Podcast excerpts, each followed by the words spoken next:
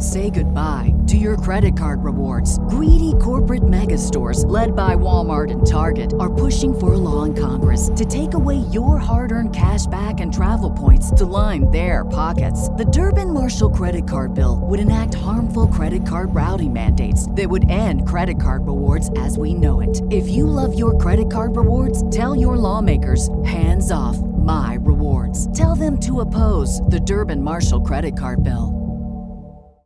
Save big on brunch for mom, all in the Kroger app.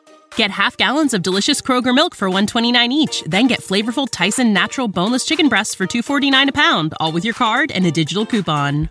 Shop these deals at your local Kroger today or tap the screen now to download the Kroger app to save big today. Kroger, fresh for everyone. Prices and product availability subject to change. Restrictions apply. See site for details.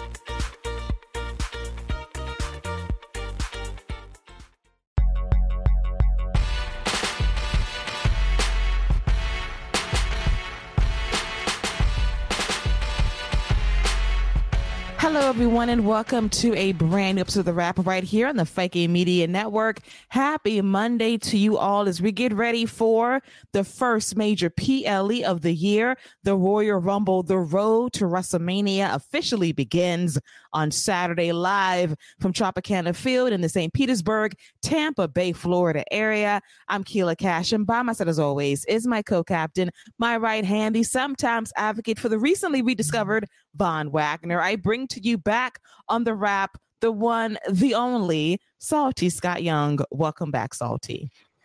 Thank you for having me, Keila. As always, it's a pleasure to chop it up and talk all things WWE. I'm excited about the conversation. I'm excited about the Royal Rumble preview. Uh, this is going to be a fun and and very thoughtful conversation, I think. And uh, I'm expecting some hot takes.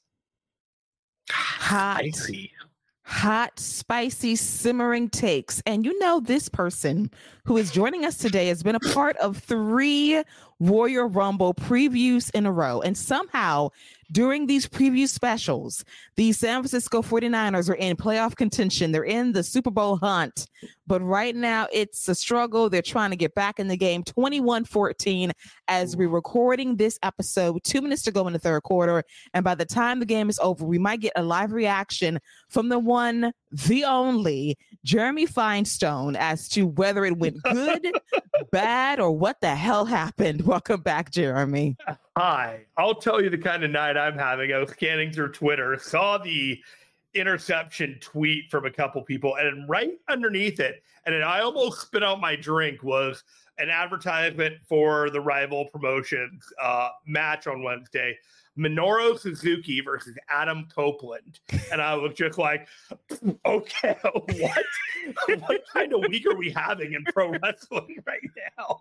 Like they're just they're just throwing it all fast and loose. And so we're here at the Rumble. I spent the last couple of days talking all about Okada, and we're going to talk a lot about, about, about Okada again today. We're going to talk the Rumble. I always seem to end up on these uh, on the wrap episodes that just there's a little bit extra to them, and well, there's a little bit extra to this one as well. It really is. And every time you show up this time of year, we have these really thoughtful conversations because things tend to really heat up in WWE. We got surprise returns, we got surprise twists and turns and storylines and everything in between. So it's good to have you here because you've been around with some pretty important moments in WWE around WrestleMania season. But before we get into this week's episode of The Wrap right here on the Fight Game Media Network, you know, we got to talk about, we got to talk about Scott's Los Angeles Lakers because I was watching the game last night and I was looking at their record. Oh, they're back above 500, or right at 500, I should say. Let's not give them too much credit. You know, 21 and 21. They played a competitive game, but then when it counted most, they folded. But Scott, your thoughts on the week that was for your Lakers? I think Lonnie Walker summed it up best in his post-game speech when they asked him about Cam Thomas and just all the open looks he was getting. And he said, Yeah, I fully expected it. I told the guys that, you know, when you play a drop against a three-dimensional score, it's it's easy. So yeah, I I'm not surprised. I he says the same thing that every other player who played for Darvin Ham last year, says this guy's an idiot. Has no idea what's going on on the basketball court. I have no idea why he's employed. And look, listen, we still got the $33 million thief on the squad. You know, trade deadline coming. He faking this injury until after the trade deadline. Then all of a sudden he gonna be all healthy and stuff because you know he can't go nowhere. The games that are being played with my man's time, because LeBron ain't got time for this. Okay, because if they keep playing around, he gonna go play with Vic. Okay, Vic Wim. That's what I'm talking about. So I, I'm just saying they better stop playing with my man's time because he don't have time for it. Well, you know. I, I got to interrupt you here. Yes. At some point today, I was going to be talking about how Drew McIntyre had the promo of the week, but I don't think I can do that anymore. Oh no. Oh I no! I think I could do that after that scintillating promo by Scott about the Lakers. I think we just have to shut it down and give him the, uh, the his flowers for the passion and getting the point across. Because wow, man, a plus. Not a A plus effort, right? hey, appreciate it, and I meant every word, especially about Darvin. Sure. you know what I'm saying? Scott's weekly draggings of Darvin Ham is a highlight of this show to advocate for this guy's firing as a head coach of the Lakers because we know that LeBron is just waiting for the chance to team with Bronny somewhere not in LA. Listen, I don't advocate for him to lose his job. I just don't want him to have that job. okay, fine. There's, there's plenty of other things he could be coaching at, just not the Lakers and not LeBron's team. That's all. How scared are you that LeBron goes to San Antonio next year? I, I don't have a I wouldn't have a problem with that. No? I think him and Vic him and Vic playing together would be quite the scenario. What quite the scene. Like mm-hmm. okay. Him, just picture him throwing a lob to that dude. Like they're the lob game, the pick and roll game would be crazy between those two. I I don't tease me. Don't give me hey, hope. And then he, I'm, I'm, this, I'm just throwing out the scenario that I just wanted to get the spicy, hot, salty take. He would have a great coach, and Spo became a great coach. But Popovich is a great coach that he would have mm-hmm. for the mm-hmm. first time in his career. Yes, superior, supreme, elite, one of the best to ever do it. He will right. coach right. until he's 90 years old, and I am fine with that. So if LeBron goes to the Spurs, I'm for it. I like to see it. Bring little Bronny along for the ride, and I'm all in. A father and son, and Vic going out there balling out. Give me the new age Spurs. Give me a reason to tune in because they're getting a lot of national television airtime and they stink. And I want them to get national airtime and they'll be good. So we'll see how it goes next year. As we get to right now, the week that was for WWE, and Towards the end of this week, we got some breaking news, some somewhat bad news for Seth Rollins. By the time this show airs, he'll be ready to make an announcement this Monday on Raw regarding his future as World Heavyweight Champion. So during his World Heavyweight Championship match against Jinder Mahal this past Monday in Little Rock, Arkansas, in the main event, he suffered a knee injury and he was letting the referee know that it was pretty serious as the show went off the air we found out at the end of this week that he has a torn MCL and a partially torn meniscus, and that is an injury he suffered roughly seven years ago, right before his match against Triple H at WrestleMania in Orlando. So he's been through this injury before.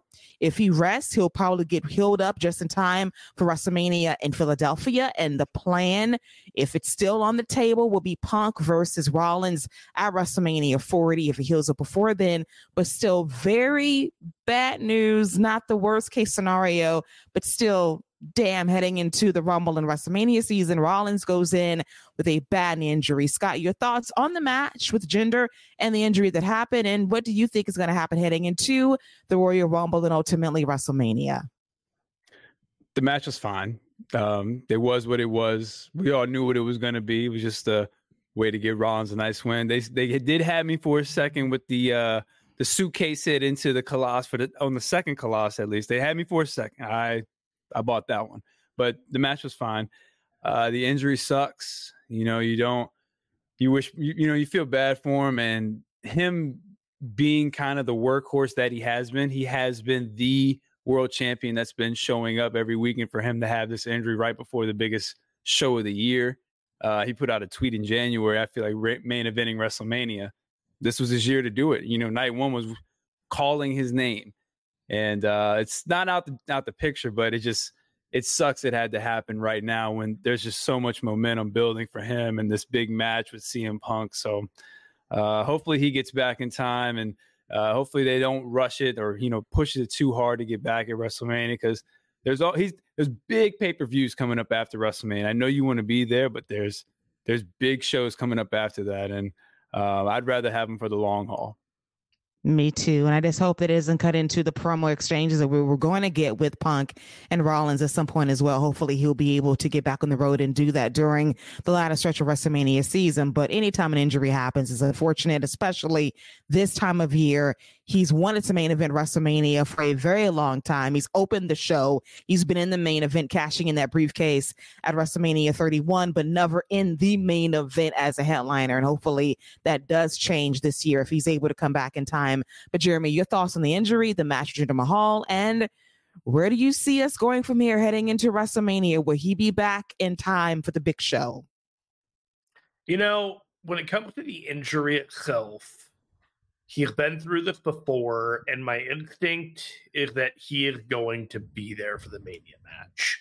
Um, just a lot of plans might have to change up to this point. You know, a little bit of the direction with CM Punk, how they do it, whether they play into the injury. You know, like you're you're ducking me, bro, kind of that that kind of energy from CM Punk.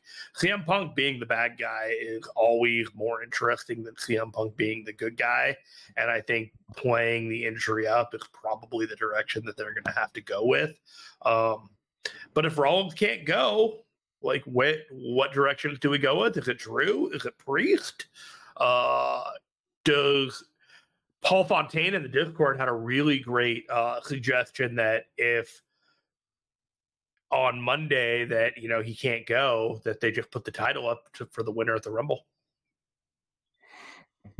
You know, so if you have the winner, say CM Punk wins the title right then and there, that's a moment. You could have The Rock show up at the Royal Rumble at number 30 and win there. You always have Drew and you always have Priest in the wings right there. The Raw the raw top of the card is so stacked that there's no problem whatsoever. It would be unfortunate if Seth can't make it. I think he'll make it. I think this is more noise than news, and it's just we're waiting for the answer.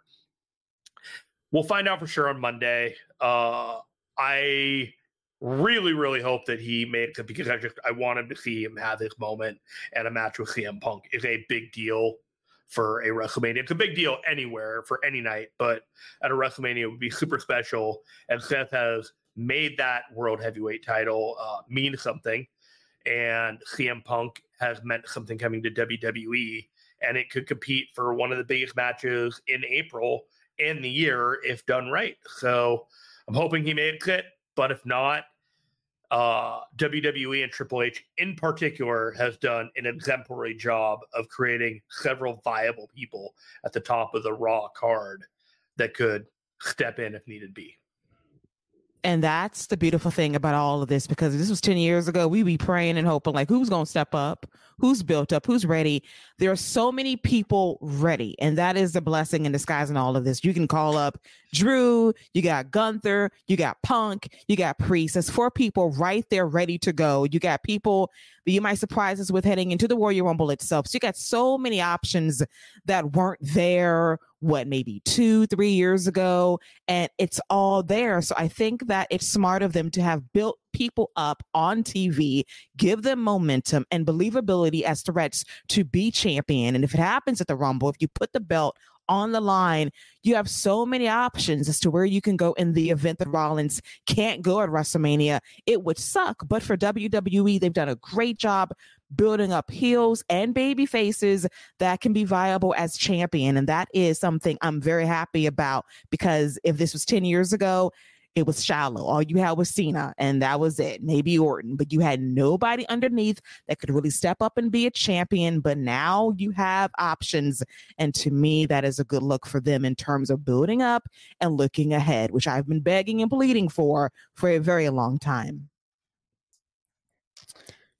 I'm here for the Damian cash in. I'm I'm I'm I'm here for that. You know, if they it's have up at the hook Rumble, for it, don't they, Scott? I, you know, I'm, just They saying, got him. man. They got him. Hook, line, and sinker. You are Yeah, just I- waiting for this thing to like happen. I, It's I don't. I don't understand. Like, if if it doesn't happen Mondays, there's no way he cashes in successfully. There's absolutely Why? no chance. Be- Why couldn't because- he cash in after Mania? The whole idea is that there is they are exhibiting patience with this money in the bank briefcase. And once you've established that there is somebody that could patiently hold it an entire year, instead of having two briefcases that both are cashed in within five weeks, and sometimes even five minutes of them winning the Mhm. briefcase, you have now established that somebody can hold this for an indeterminate period of time. So every time that you think, oh, hey, this is the night, this is the night, hey, hey, and then it doesn't happen, you're like, damn it, they must have a really good plan. And maybe they do, maybe they don't, but maybe it's just conditioning you to think it's not going to be right away every year. Man, I better see Mami telling the troops to go down there and go get Poppy his uh his title. okay, that's that's what I need to go see. So if Seth can't defend the title from any point from now until Mania, would you rather he give up the title or would you rather they just hold on to it and keep the match for Mania? I think with a guy like Gunther behind him, you could absolutely have Seth Rollins just hold on to the title.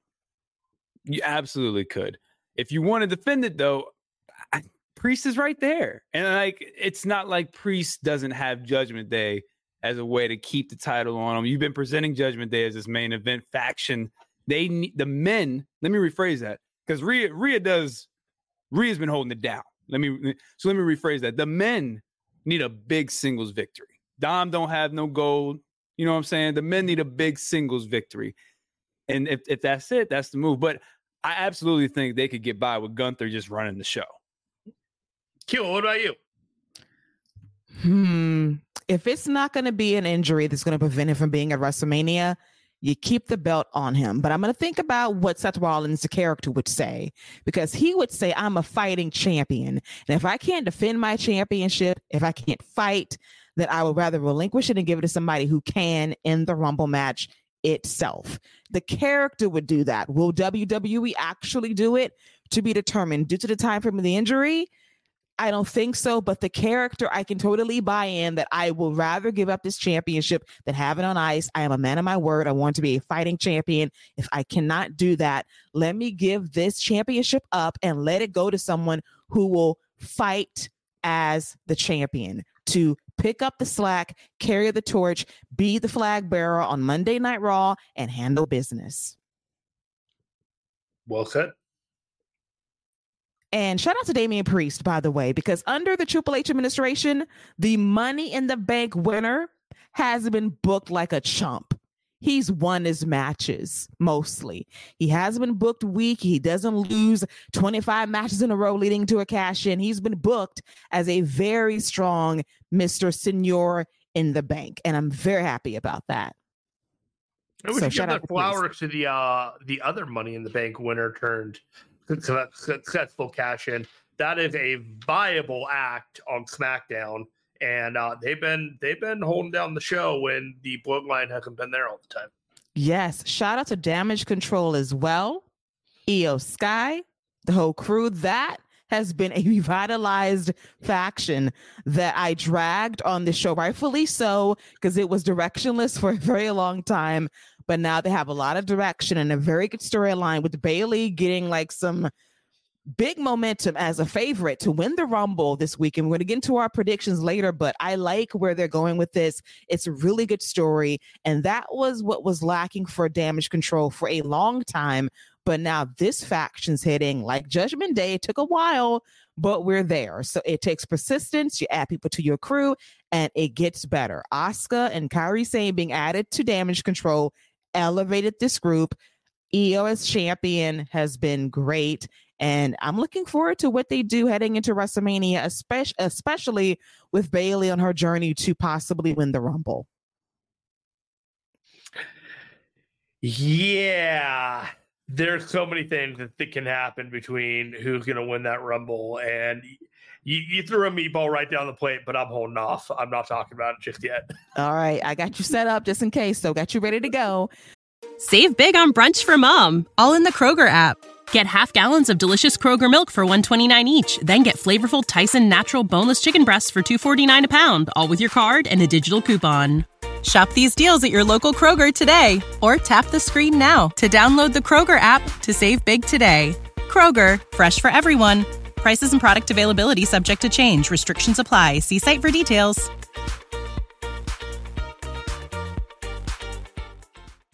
but another top story that broke on Thursday night. And I knew it made Dave Meltzer's night when you have to mm-hmm. report this right before you hit send on the Observer newsletter. So, you know, it was alluded to, it was suspected, it was, you know, a presumption of what could happen. But would this day ever come? And the day came when New Japan Pro Wrestling announced that Okada was leaving the company when his contract expires at the end of the month. We'll be working some February dates to say goodbye to a promotion he has really carried on his shoulders for over a decade, having prolific matches against a plethora of stars in New Japan. And he's about to get the bag somewhere in WWE or AEW. I follow this guy's career thanks a lot to AXS TV when I really got into New Japan about 10 or so years ago. And I followed his journey. He's been on top for a very long time. But at some point, you do hit your plateau. You are in your prime years as a wrestler, and it's time to get your money and have fresh opponents. I don't know where he's going to go, but we do know that WWE and AEW are two of the top promotions who are going to be gunning for this guy heading into the new year. Jeremy, you covered this mm. on our various platforms over the last couple of days. So I want your mm. thoughts on Okada's departure from New Japan and where do you think he's going to go heading into the early parts of 2024? There's a lot to unpack here. But since this is only a segment and not the entire hour long episode that we dedicated to speaking of strong style yesterday on an extra episode on the day off, you can check that out on YouTube and on various platforms for Fight Game Media that will be coming out tomorrow or the day before or sometime this weekend. Okada is gone from New Japan Pro Wrestling. This is the biggest story in Japan in a very, very long time. He is the number one wrestler in Japan. It has never happened before that they have left Japan to seek uh seek pastors in the US. Now, the scenario is that the yen is at an all time low, and he's been frustrated with the creative direction for some time. And there's never been a viability for Japanese pro wrestling of his stature to come and be successful. He is now on a point with the bidding war between AEW and WWE. He's going to make more than what Will Ospreay just made coming on to uh, coming onto the scene. He is for all intents and purposes, Shohei Ohtani coming over from Japan and getting a bidding war for him. He is a generational talent akin to Shohei Ohtani. That's the best way I can put it for people who don't know who he is but might know the comparison. It's really interesting how this was announced. It was a sudden announcement by New Japan Pro Wrestling. They weren't expecting this, and I was talking with a friend of mine offline, and the thing about this that's weird is that there is a sense that because Ospreay just went over to AEW, that if Okada goes straight to AEW, that New Japan starts to appear to be a feeder system instead of a partnership for AEW. and that's not going to make New Japan fans happy, a perception here, there, anywhere. So there has to at least be some sense of Okada's out and he is going to explore his options, meaning that WWE is on the table. I kind of think WWE is more than just on the table. I think that they might have a small chance of being the favorite here. And I'm kind of okay with that. I think that he would actually present better in WWE than he would in AEW. There's an opportunity for a mystique there that uh, I'm not necessarily sure that AEW can or has the wherewithal to maintain for him.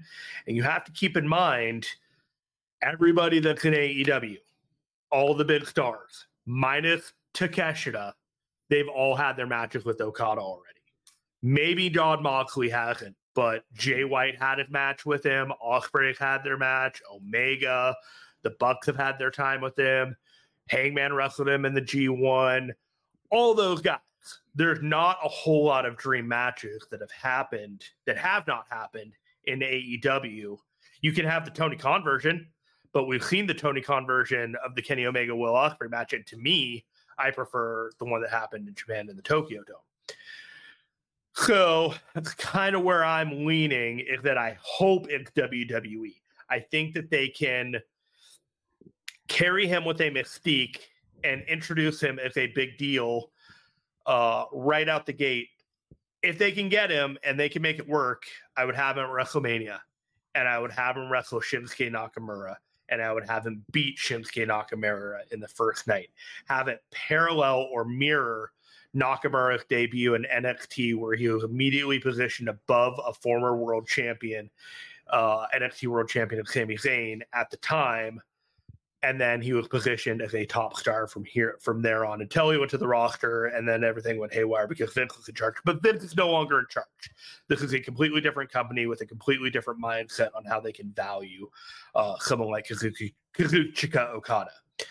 So you have Okada beat Nakamura, and then you immediately put him in a position of beating viable stars every two or three weeks, much like Gunther, until you run him into a scenario into like SummerSlam or something where he is fighting for the world title. You protect this guy at all costs. You do not put him in re- meaningless tag matches. You do not do anything other than just put him on a slow and steady course right up the card. No bullshit finishes, no countouts no disqualifications. You just show people that this guy is the best wrestler in the world, and suddenly he's in WWE and he is unstoppable. That is how you present Okada. I don't know if they do that, but unless you are able to keep that magic, you are blowing seven or eight figures of a three year contract for this guy. Beautifully said. And I agree with you. I think that WWE has a chance. And what you said about New Japan becoming a feeder system for AEW, that is a very stark possibility because if you keep losing top stars to AEW, what is the point of Forbidden Door? That door is not forbidden anymore. When everybody walks through that door to another company and they say deuces. And I want Okada's move from New Japan to be a clean break, leave completely. This is your chance now to get a lucrative contract and to have fresh matches in WWE. And I go back to the big four leaving New Japan back in 2016 AJ Styles, it was Karl Anderson, Luke Gallows, and Shinsuke Nakamura. And I will never forget the emotions that Okada had saying goodbye to Nakamura, who was about to make that transition to America, to NXT, to WWE. And for all the booking faults, he's been successful for the most part. It was a good move for Okada. This could be a better move because he has way more years ahead of him. This is his prime. There's many opponents to choose from. He can be a viable champion in WWE, and the options are endless. So the preferred option in order to balance things out for parity purposes would be WWE. I do not I do not know how it's going to go. But Sky, your thoughts on Okada leaving New Japan and where do you think he's going to go? Will it be WWE or will it be AEW hell could it be TNA? Stop Why it. not? Stop it. Listen, this is TNA hashtag. Um, I uh I, I don't think it's WWE. I just I just don't think I don't know. I, I'd be cool with it. Like I, I think and you know, people for I, I don't know, but people forget that like Shinsuke Nakamura had an entire paper Vince built an entire pay-per-view around his debut. Like Dolph Ziggler was out there hyping up this match that he was going to have, and the whole pay-per-view was built around Shinsuke Nakamura. He followed that up with wins over John Cena and Randy Orton in back-to-back matches on SmackDown.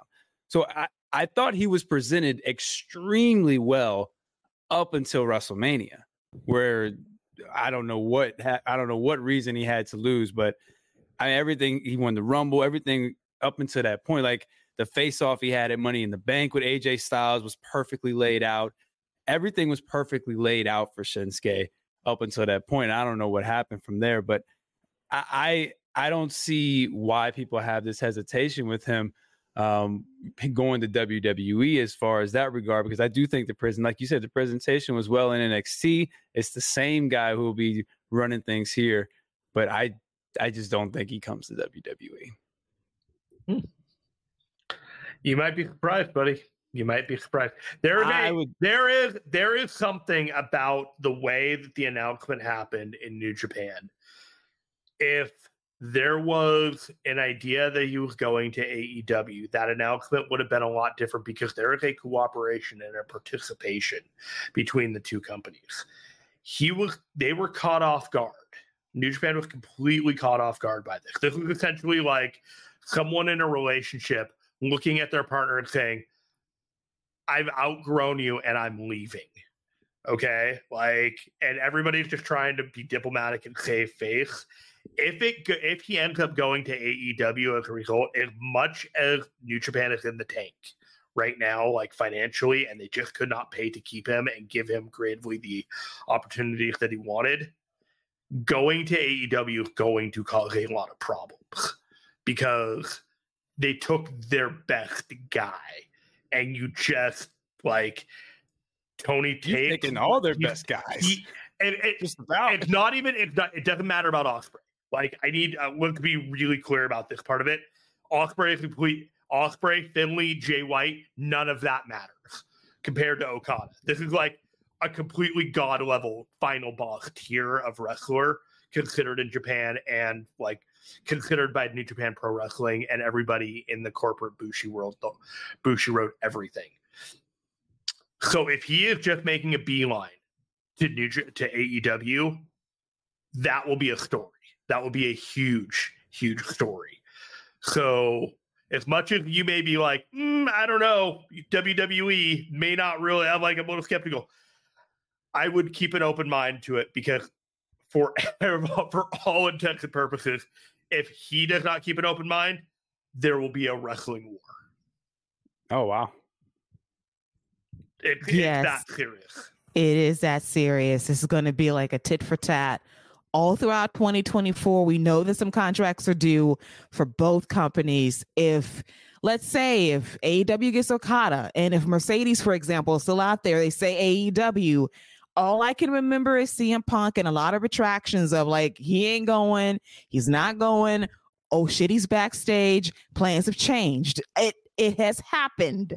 We have seen this. So when I see reports of like, I know where she's going, I know where this person is going, you don't know shit until they're literally backstage in Gorilla. That is how crazy this is in 2024. So until it's done, nothing is official. But as Jeremy said, this would be a civil war for talent because that is a big whale going to AEW potentially because that's the biggest guy you possibly have. And what incentive would he have to go back and work for New Japan?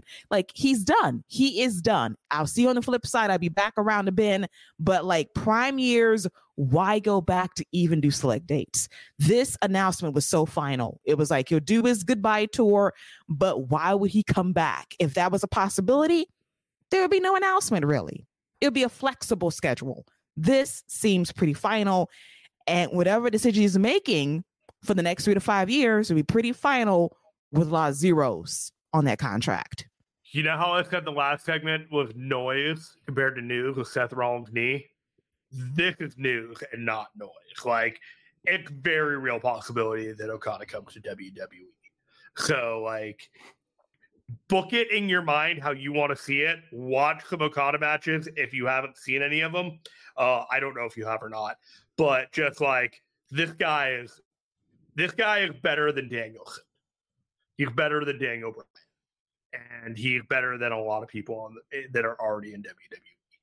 And it's going to be a transcendent experience for people to see him for the first time doing Okada things in a WWE ring. With a WWE presentation, which will be absolutely mm-hmm. cr- insane. The So coin it's drop, possible. the first time Coin- that coin drop hits is Dude. ooh. And Oh, he's and despite that outcome at WrestleMania in New Orleans, he was there. He saw his friend compete in that match against AJ Styles. The booking is completely different. There's a new guy in charge. He was there. He saw the atmosphere. He knows what a WrestleMania looks like. And if he has a taste for it and the money's there, and if it's right, he'll go. AEW, like Tony Khan was bragging on Twitter saying, Hey, I got this. We'll see. We'll see. Because he You thought those uh you thought those JBL bucks at WrestleMania 21 were cool? Hey you know, hey, I'm just saying, like, he does he have the purse strings to really pay out that kind of money for that talent? We'll see. We no shall one wants see. to lose. No one wants to be the one to lose out on Okada. That, no, that dude is getting the bag. Eight Yes. figures. It- I don't know if it'll ever get reported, but if it does, I'm saying right now that dude's making eight figures over three years. Ari Emanuel's on the phone right now. How much you want? 10, 12? Nick Khan, Nick Khan will make the deal. If it means that Tony Khan loses, they will make that deal. Yes, I was laughing somewhere saying if they get Okada going to leak, leak a report. Oh, by the way, um, Warner Brothers is still in discussion with WWE just to Yeah. taunt Tony. Like, yeah. So this is this is going to be a big time I battle. feel I feel 75% about that, but I feel 100% that whatever Ospreay made, Okada's making more. Yes, I say double or triple. Oh, I Hands don't know down. about that, but Well, He's getting he's getting eight. but uh, He's but, getting but the number will be greater. yes, he's getting eight. So I'm looking forward to it. So that wraps up breaking news of all the things going on in WWE and New Japan, which is rare to say on this show, but we're in the Okada sweepstakes. Who will come out on top? We don't know, but it's exciting heading into WrestleMania and AEW's first major event of the year, Revolution, in March. So let's look forward to who's going to be there when it counts most for both these events. As we get to some Monday Night Raw talk going down live in Little Rock, Arkansas, a snowy night, a tough night for the talent to get into that city. It was frozen America, cold as hell. We had like a modified set, but a very good segment to kick off the show with Cody Rhodes and I think Jeremy's promo of the week outside of Scott Young, Drew McIntyre, talking about their hopes and dreams heading into the Royal Rumble. And I love Drew McIntyre and his motivation. Like this guy is in his bag, and I want WWE to pay him his bag. I am tired of the speculation. Give him his money. He's great. He talks about how he's going to win the Royal Rumble, talks about Cody being a politician, basically dressing like a politician, talking like a politician, kissing the fans' ass, trying to get on their good side, trying to get in their good graces, trying to finish his story. But Drew has a story to finish a WrestleMania for himself. And I love it. I love the energy. Cody was trying to dish it back. But once again, second week in a row, Drew McIntyre comes out. He talks his shit. He's confident. He backs it up, walks away like a G. And I love that for him. But Scott, your thoughts on Drew McIntyre kind of owning the spotlight once again, this time on the American Nightmare, Cody Rhodes. Yeah, he's just letting you know if you don't give me my bag, this is what I'm. This is what's walking away. And uh, I don't think it'll sound like he's going to be world champion over there, but I, you know, he's a guy that you can't let go. And this is exactly why. Like he's just been doing his thing, you know, floating around. And now that he has a goal, a a set goal, and something to really set his eyes in and his teeth into, he's he's he's killing it. Like the the promos have been great. He's gone against two of the best talkers in the game. Now, last week against CM Punk, I felt like that was by design because I don't think Punk is really trying to go in on nobody yet. I think he's in his real goody two shoe stage where he's like, yeah, you know, that's fine. You can have that. I'll say a couple lines, but I'm not going to start digging into you like I want to. Pause. But Drew McIntyre and Cody, different story. Cody don't get that same thing because Cody Cody should be able to just rip into somebody, and I thought Drew McIntyre killed him again. So um, yeah, this is uh this is absolutely Drew McIntyre letting everyone know I do this. You know, when I have something to really set my eyes into, I do this. This is this is who I am. I'm a top tier talent. So yeah, I'm with you. I hope he gets not only the bag, but I hope he finally gets his moment at some point. And like we talked about at the beginning of the show, maybe the Royal Rumble title up for grabs. Maybe that's his moment right there. CM Punk versus Drew McIntyre is a very intriguing matchup if Rollins can't make it. It's very spicy, very sexy, and I'm here for it. Drew McIntyre, you know how I feel about him. Can he please get coronated in front of people? Can he win a championship in front of humans? I've been begging for this for what, four freaking years? Can we get it? Please, pretty please. I love Drew McIntyre. He's phenomenal as a wrestler, and his promos as of late have been amazing. And when you're going toe to toe against a CM Punk and a Cody Rhodes, word for word, and you actually the better guy in that situation, that's saying a lot. I love him. I want the world for him. Get the bag, get the championship, get the coronation in front of people. That's what I want. But Jeremy, your thoughts on who, according to you, outside of Scott, once again, the best promo you've heard this week? It has to be Drew. Like the dude is the dude of telling the truth, but being an asshole at the same time and I don't remember who said it, but he's channeling 1997 uh, Bret Hart. And so, I mean, I love it. I'm all about it. Uh, I have been penciling in for WrestleMania Drew McIntyre versus Damian Priest. And I think that match is going to be fantastic and they would beat the crap out of each other. I don't know if that's currently on the board, but that's basically all I'd like to see and have happen. It would be pretty tremendous. I uh I think I think Cody something is up with Cody right now and I can't quite put my finger on it, but there is a de-emphasis on him in a way that they are trying to use him to push forth a number of other stories without actually focusing on him and it's concerning because I'm not sure they know what they're going to do with him right now for obvious reasons. So when I'm watching Drew, I just feel like there's a man who's not in a position of feeling uncertain about what his role is, and it's a little bit freeing in a way. Like he is cutting promos like, I can leave, it's fine. I can stay, it's fine. I know what I'm worth maybe they'll see and find it at the same level that we're worth. You know, the worth is, you know, meeting somewhere. But, you know, it's like he's on a run right now. And he's not even as a run as a top guy, but it could easily be as a top guy if the right circumstances hit. And I'm not sure it matters if CM Punk is there or not. I think that uh, Drew might, in fact, be a little bit undeniable right. That is very true. And the Cody concern is valid because we do not know what's going to happen. Will he finish his story? We at The Rock looming over the horizon somewhere. We don't know what is going to happen. The Elimination Chamber is dangling in Perth, Australia for reasons. Will he make an appearance or Roman make an appearance? We don't know. It's a mystery as to where we go from here. And maybe it's deliberate by WWE to downplay Cody's story and let it play out in the Rumble itself.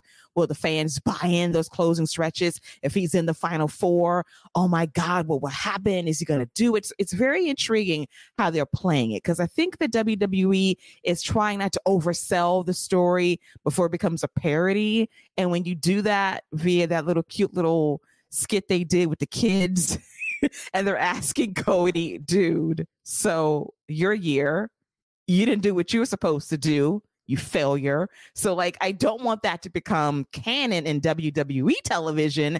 And then you get that pushback, and that is the fear. But so far, so good. But they are inching towards the end of that line of like, got to do something eventually. Will he be a two time Rumble winner? We don't know. They keep saying first time in 25, 26 years since Stone Cold back in 99. We'll see. we'll see by the time we do our live recap next Saturday night on YouTube if Cody can get some of his story finished heading into WrestleMania. As we get to a very fun tag team match going down this past Monday on Raw, it was DIY versus Scott's favorite floating head, JD McDonagh, and Dominik Mysterio. This was a really fun tag team match. The fans were hot for it. Love the action down the stretch. This was a good win for DIY trying to get into tag team championship contention against Damian Priest and Finn Balor. But let me not bury the lead story. I got to talk about R-Truth, a gift that continues to keep on giving. 52 years young, as he is now bootlegging merchandise backstage with the new Judgment Day t shirt, making some serious money, some stacks, some cheddar, some Skrilla, and he's sharing the proceeds with Damian Priest, who immediately shut up and said, I'll take my cut right here. But the funniest part was when Finn Balor found out how much money R-Truth was making, and they all get a cut except JD McDonagh. That made me laugh. But Jeremy, your thought on this tag team match and R-Truth being awesome. R-Truth was awesome. Uh uh John and Nick was that what was that what the two uh two Tom, Tom, Tom, and Nick oh, Tom and Nick. Nick. yeah, Tom. I I Priest broke when he did it. Like if you watch did. it, he lost it for a second. He's like, God damn it! Like he couldn't he couldn't keep it together. He uh he did the uh uh the guy the uh who's the guy on NBC late night that always did the SNL skits and couldn't Jimmy Fallon. Jimmy Fallon, he pulled breaker. the Fallon on it, and uh, just just tremendous stuff. Uh, this match was they beat the piss out of each other, didn't they? They did. Very They- physical. They they laid it in to the point where, like, a little bit later in the match, after I think one of the commercial breaks, I just watched Dominik, and he was like, he was yeah. You could watch him like throw a, a lariat and a clothesline, and it was just the weakest looking like noodle arm, and he's just like lumbering forward. I'm like, damn, dude, they are putting you through your paces right now. he's like, there's no, there's no daddy Rey to tell you that like take it easy on you.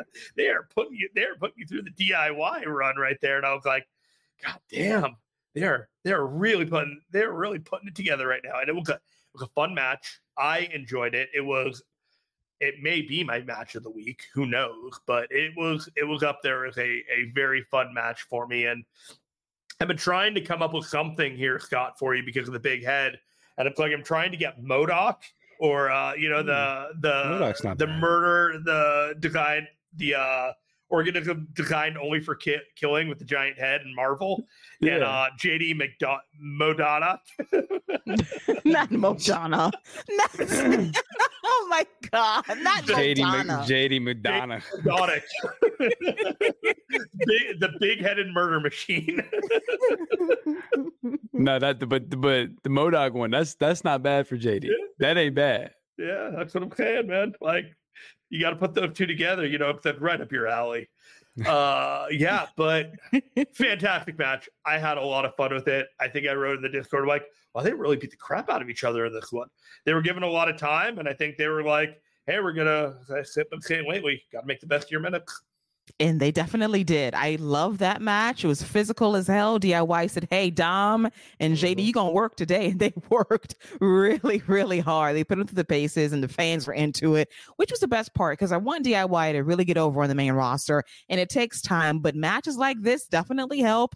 And it gets them close to a tag team title shot down the road against Priest and Finn Balor. But Scott, your take on everything as we see the end of the Green Bay Packers season as we got an interception and the 49ers are going to be facing either the Detroit Lions or Tampa Bay Bucks in their house next Sunday for the NFC Championship. Yes, breaking news on the wrap. I can do it all. I'm flexible that way. But Scott, your take on DIY versus McDonagh and Dominik Mysterio and R-Truth being the best merch seller, selling his own shit and giving everybody in Judgment Day except JD a cut. R-Truth is national treasure. that should be protected at all costs. Um, whatever he asked for in his next contract extension, you should give it to him. So there's that. He should have a job for life. Uh, I Mm-hmm. also want to talk about the money that he gave Damian Priest at first was not the same money that Damian Priest pulled out and was like, "That's my cut." Because the, the, I, I'm just saying, like those were some clean bills that Priest pulled out the second time, and a much Mm. thicker stack, and those crumpled up twenties and fives that he had the first time from R-Truth. It's just just a little different. Um, and uh, you know, as far as the match goes, Jeremy, you're right about the physicality. JD's a very JD's a pretty physical wrestler as it is. Mhm. Like he he's very physical in all his matches, his strikes and stuff. I just think Dom was just caught up in the mix. I think I, I, think JD caught somebody with a kick and some because JD was laying it in too. And you know, Champ was I saw Ciampa one time looking like, what in the world? Come here. So I, I I think I think Dom just got caught up in the mix. But I'm gonna tell you what, he was gassed, but he kept up with everybody. Like, you know what I'm saying? Like, that's one thing I will say about Dominik Mysterio. Every time he gets thrown into the wolves, man, he's he finds a way to just keep up. Whether it's barely, you know, whatever it is, he finds a way to keep up. And I also want to shout out to the production team. Uh, great job building to the hot tag and then giving it away on a commercial break. Fantastic job, guys. Great job. You gave us two false tags while we're there, but the the the hot finally we get the hot tag, and we don't. Great job, a plus there. Uh, but yeah, the match was a lot of fun. Now I knew that was coming, but to be fair, we had some technical difficulties. there was a snowstorm. I think they were short of personnel and they Touche. mistimed some stuff. Because when they came back from that second break, I'm like, how the hell did Ciampa get that hot tag? Explain going that to me. crazy. You know what I'm saying? I'm like, whoa. Can, where's the picture in picture? Or did they have picture in picture? Because I don't watch it, so I don't know about that. like they they realized like okay playoffs we're not going to be exactly competing for viewership here so let's just go to commercial we'll cut back hot tag amazing how that happens but i'm blaming it on a lack of staff that was able to properly you know catch stuff we're still in that post kevin dunn era but do not make me miss kevin dunn okay because that would be like a frosty day in hell it's already Mm. cold here where i live i don't want to experience that so new team get it together but the new dude, yeah, I found out about you and why you got released from ESPN because you was forging names on sports Emmys and stuff. So mm, suspicious. But hopefully you're not a direct wrestling shows and getting your production back heading into the Royal Rumble. But I digress and all of that. As we get to a really fun promo exchange between Mami, Rhea Ripley, the women's world champion, and Becky Lynch. And last year, they had this stare down that gave me chills. I loved it. A year ago, guys, a year ago, they stared each other down on a Monday Night Raw, and I was in on it. And then this year, they had this promo exchange. And I loved how they circled around each other in the ring as Becky talked about their paralleled careers of how few people saw anything good in them in the very beginning and how they had the same journey of proving people wrong and how Rhea had to work her way from the bottom back to the top, back to the top of this is WrestleMania to beat Charlotte Flair to be the women's world champion Becky Lynch fighting from the bottom to be the man to main event WrestleMania to win the Royal Rumble that year to get there in 2019 to be the champ of champions and how their careers have kind of gone in similar directions highs and lows ups and downs but here they are in their prime at their best. And Becky was very upfront saying that maybe right now in this moment, you are better than me. I cannot lie about that. You are better than me, but it's my job to win the Royal Rumble and prove, in fact, that I'm better than you by beating you for that championship. And Rhea Ripley did not back down from this challenge. She says, I want you to win the Rumble. I want to face you at WrestleMania. I want to prove to you how great I am as champion. I love this. I love the energy. The circling around was very organic and natural, not overly produced. You felt that energy of who was sizing up who in that situation. I was all in on the segment. Really good. Looking forward to this match. If it happens at WrestleMania, the story is built in right there. Becky having a point to prove, being honest about it, and, and Rhea Ripley being the champion, needing a viable challenge or threat that can give her something to look forward to heading into WrestleMania season outside of Nia Jax being a roadblock possibly at, at the elimination chamber but we'll get to that down the road. But jeremy your thoughts on this segment involving becky and Rhea Ripley? You know there wasn't a whole lot that they had to do to cue this up and get you ready for it. Eh, but to let you know like this is coming. And I thought it was curious that they did it right before the Rumble because it makes you think that like Becky's got to win the Rumble. You know, like she has to win it now because you know they've told you that like Rhea wants her to win, and you know this is has to happen. I don't know if that's the case. Uh, I have another scenario in my mind that uh, we do our predictions. That you know, I keep teasing you guys with this. You know, like I got a, I got a couple of things, but I've always in the past thrown out my prediction before we actually get to the prediction part, and I refuse to do that this time. I refuse to give you anything other time. than other than a tease until we get to that point. But they are building something here, and I think that there's going to be some twists and turns, and I think that their paths to WrestleMania are going to parallel each other in a lot of ways. And so I'm not necessarily sure what exactly happens at the Rumble to solidify that but this is WWE. They don't give it. They don't give you it right away. They make you work for it. They make you work for it. They make you wait for it. Sometimes a year or more, but you'll get it eventually. And the build up normally is pretty good, especially in this day and age. Not too much work to be done, but just enough to get you ready for what could be a marquee match at WrestleMania. But Scott, your thoughts on Becky and Rhea's promo exchange on Monday Night Raw? Very strong. Um, Becky is on her uh, give back appreciation tour. So, you know, me personally, I don't want to see the match. She just lost to Lyra. She just lost to Nia Jax. Why, why, why at this point do I want to see this match at this at this particular moment? Um, so I, I don't think that happens at WrestleMania. I think that's the match we get at Elimination Chamber. You're not getting the Roman. You're probably not getting the Rock. Um, good chance you might not get a world heavyweight title match the way it's looking right now. You get something big then with Rhea Ripley versus Becky Lynch at Elimination Chamber. So mm-hmm. I think that's the way to go because I still have my Royal Rumble pick. I'm not wavering. I've been sticking to it since since day one. Legit. I'm pretty sure I said it on the day one post. Sounds like somebody down day one. Hey, you already know what it is it's just me, Oos, you know. Um, but anyway, yeah, I, I uh, but I, am sticking with my pick on that. So I, I think Becky versus Rhea happens at Elimination Chamber. Um, I think that's the reason we get it so early because you know there was Shawn Michaels back when he was going after the Undertaker. Undertaker was world heavyweight champion. Under and you know Shawn Michaels like, I have to win the Rumble. I have to do it, and he was a favorite to win the Rumble that year. And he got eliminated early, and it was just like, what am I going to do? I don't think she's cost Rhea the title like he did Undertaker in the Elimination Chamber, but I think we get the match at the Elimination Chamber, much in the very same way how that story played out. Hmm. Interesting. I have another idea. I'm going to share it later. Hmm, a lot of people, my guys here, withholding information withholding their tea until my time to shine in the production time. and crunch time, we're holding on to all of that stuff with the preview, which we'll get to in just a moment. But let's get to something that I appreciated on Monday or Tuesday, I should say.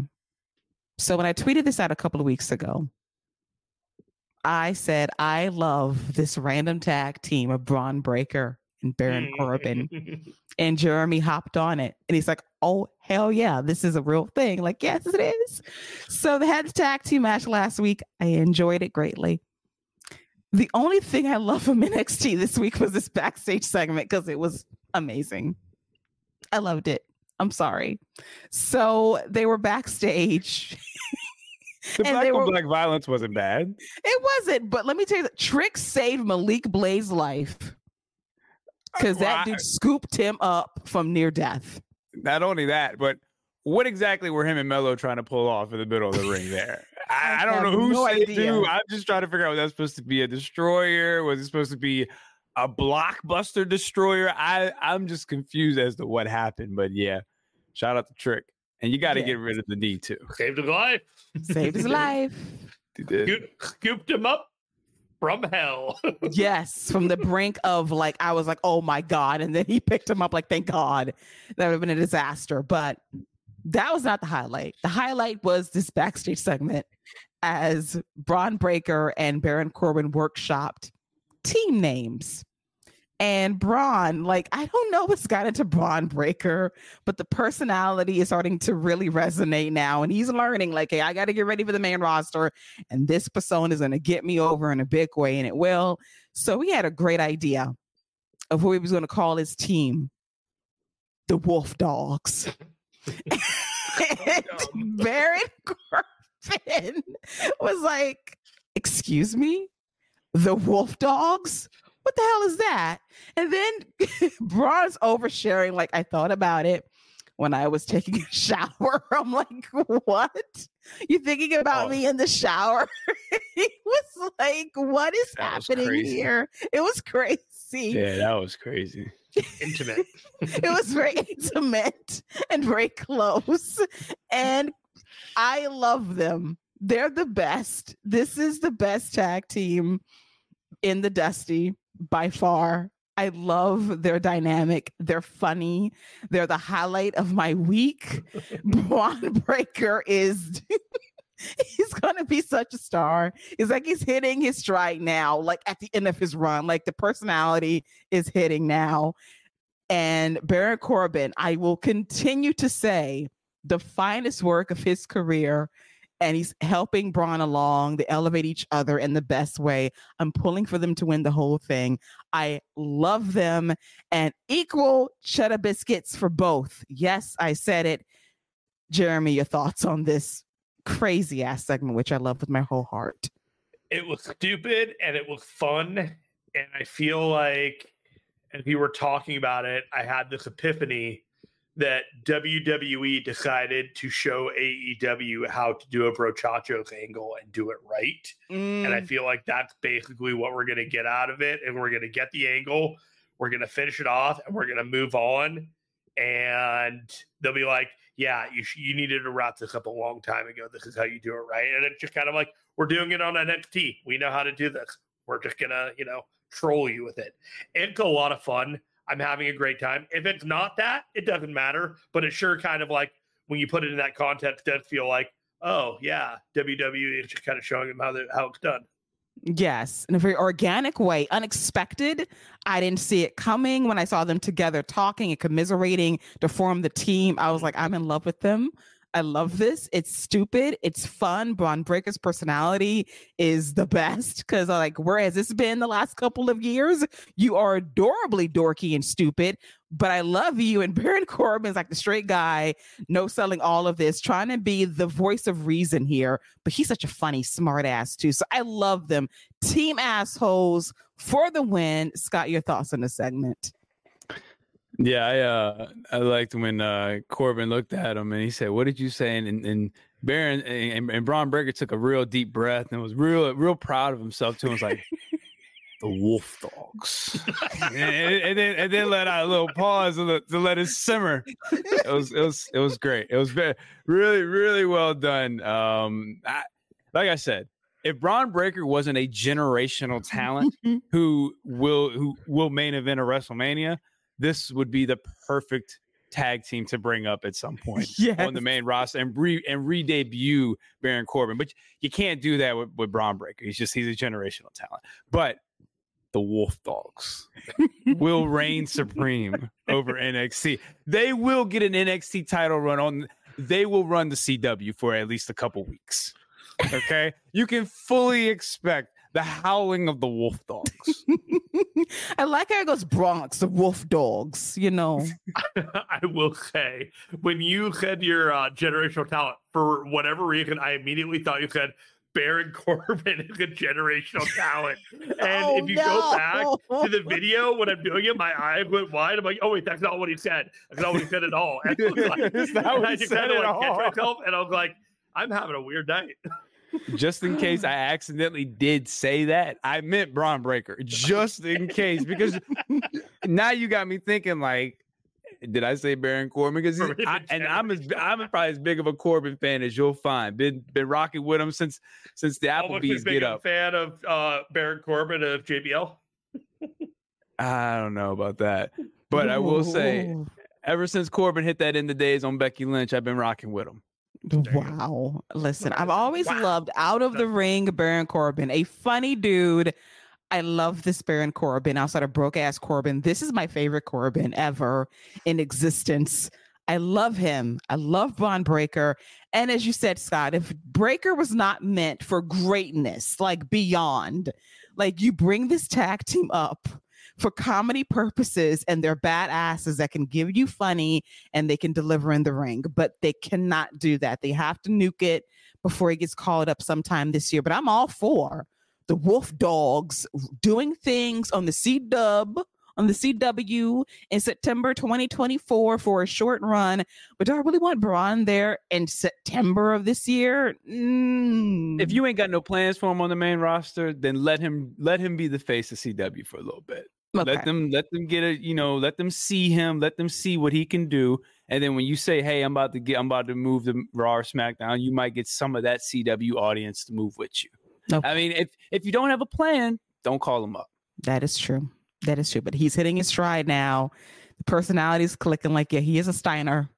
He's Scott's nephew because he's he's got the comedy down. He's very very funny. I love that about him. So good for him. Good for Baron. Go team assholes at the Dusty Cup as we finish it up at Vengeance Day in a couple of weeks on Peacock. But now it's time to get into some things via our Discord discussion. So before we get into our Royal Rumble predictions and our preview of what's to come this Saturday on Peacock, let's get to our Discord discussion because Scott wrapped up a question earlier this week and he said he haven't posed a question in a while, but he wanted to pose a question for this week. What are some of your favorite Batista moments and matches? So, Paul Fontaine, our guy, Grandpa Des, says when he was first leaving WWE and was in I don't give a fuck mode. Yes, I loved really, really salty Batista, who was really pissy upon his first exit from WWE. Love that about him. Gigi says the Mania 21 story with Triple H was really good. Jeremy says Batista Cena program was pretty rat too. And then Gigi responded by saying, I was actually at the Royal Rumble in 2005 when Batista and Cena were the last two guys and kept screwing it up so much that Vince had to come out and tour both his quads. I remember that. That was a moment. Poor Vince. But Scott. I was, uh, I was at the go home show for the Mania where Batista had his entire like he was wearing the he was wearing like the Jersey Shore like white tank top with the sunglasses and the jeans, and he had an army of like people around him, like guards. But uh Cena would come up to him like, I figured you out. Like you've been getting the drop on me, but like I get you now and I got your number. And, and Batista's like, No, you don't. No, you don't. Like you was totally rattled. And then they had their mania match with each other. I went to that show. That was a great, great promo between the two. Yeah, the promo work was pretty good at that time for them. And I love Batista. I'm going to show my moment later. But Scott, you posed the question your favorite Dave Batista moment. Oh, I I like the uh the little series of matches he had with the Undertaker. Mm-hmm. I I thought mm-hmm. those were some of the strongest that he ever had, probably up until uh, that Cena match at SummerSlam that they had, which I I I actually like that first match the best. The energy was there. It was the first time meeting. Um, I didn't really expect Batista to win, so I, I I think that. And for me, again, I didn't I didn't watch WWE during the Reign of Terror during Triple H, so I don't remember him just destroying everybody. But I him when he went through Triple H and beat him three times, and then finally beat him in the Hell in the Cell uh, that was that was a big moment because they had hyped Triple H up in the Hell in the Cell, talked about his victories over Shawn and Kevin Nash before that, and just how they had built him up as this kind of what he was doing just was unprecedented. You know, Batista beating him three times in a row for a title match. So him for him not to have any classic matches, he's built a hell of a kind of a, a, a moment's resume he's got there. Definitely. The 05 run for him was special, winning the Royal Rumble that year. eliminating John Cena last at the Vince was like, what the fuck are you guys doing out here? You don't know how to eliminate each other. This is crazy. But the subtlety building up to WrestleMania 21 against Triple H for the World Heavyweight Championship was pretty damn stellar. Him eyeing the championship, him teasing who is going to pick for that championship match at WrestleMania, the thumbs down when he power bombed Triple H through that table, saying, "Oh no, I want your ass at WrestleMania. Don't try to swerve me, try to manipulate me into picking JBL. No, I want you. I want that championship." And it was built up beautifully, and it was a high buy rate up until you know the Rock's run against Cena at WrestleMania's 28 and 29 in Miami and New Jersey, respectfully. So I love that. I also love the series of matches, as you mentioned, against The Undertaker at WrestleMania back in Detroit, way back in 2007. Love that match. But I got to say, the I don't give a shit Batista of 2014 was pretty special because he came back. He was true. He was hated for winning that Royal Rumble that year. they hated him for winning over Daniel Bryan, who was not even in the match. It was just mm, choices. But when he didn't give a shit anymore and he reunited with Evolution, he was like, I'm in my bag. And who can ever forget Blue Tista? Enough said. Jeremy, your favorite Batista moments? Uh, I was at WrestleMania 21 for his match with Triple H, and I think the build was amazing, but the match was, was just okay. Mm-hmm. I think mm-hmm. it was only like 10 or 12 minutes, and it wasn't it was a coronation, but it was also like there was also an energy in there that John Cena was like he was coming up, and even though like Batista won that match and the build was like the momentum was with Cena going afterward, so I was a little bit struggle with that one. I thought his matches when he came back for that run uh, in 2014 was good. Not so much the run that he had with uh, Triple H for that "Give Me What I Want" uh, mm-hmm. period of time that he had. Uh, I thought I thought some of the times that he had with Eddie Guerrero and uh, Rey Mysterio, like that that time of SmackDown, was probably a really strong time time for him as well. And yeah, I think I think that's probably the ones that I would have.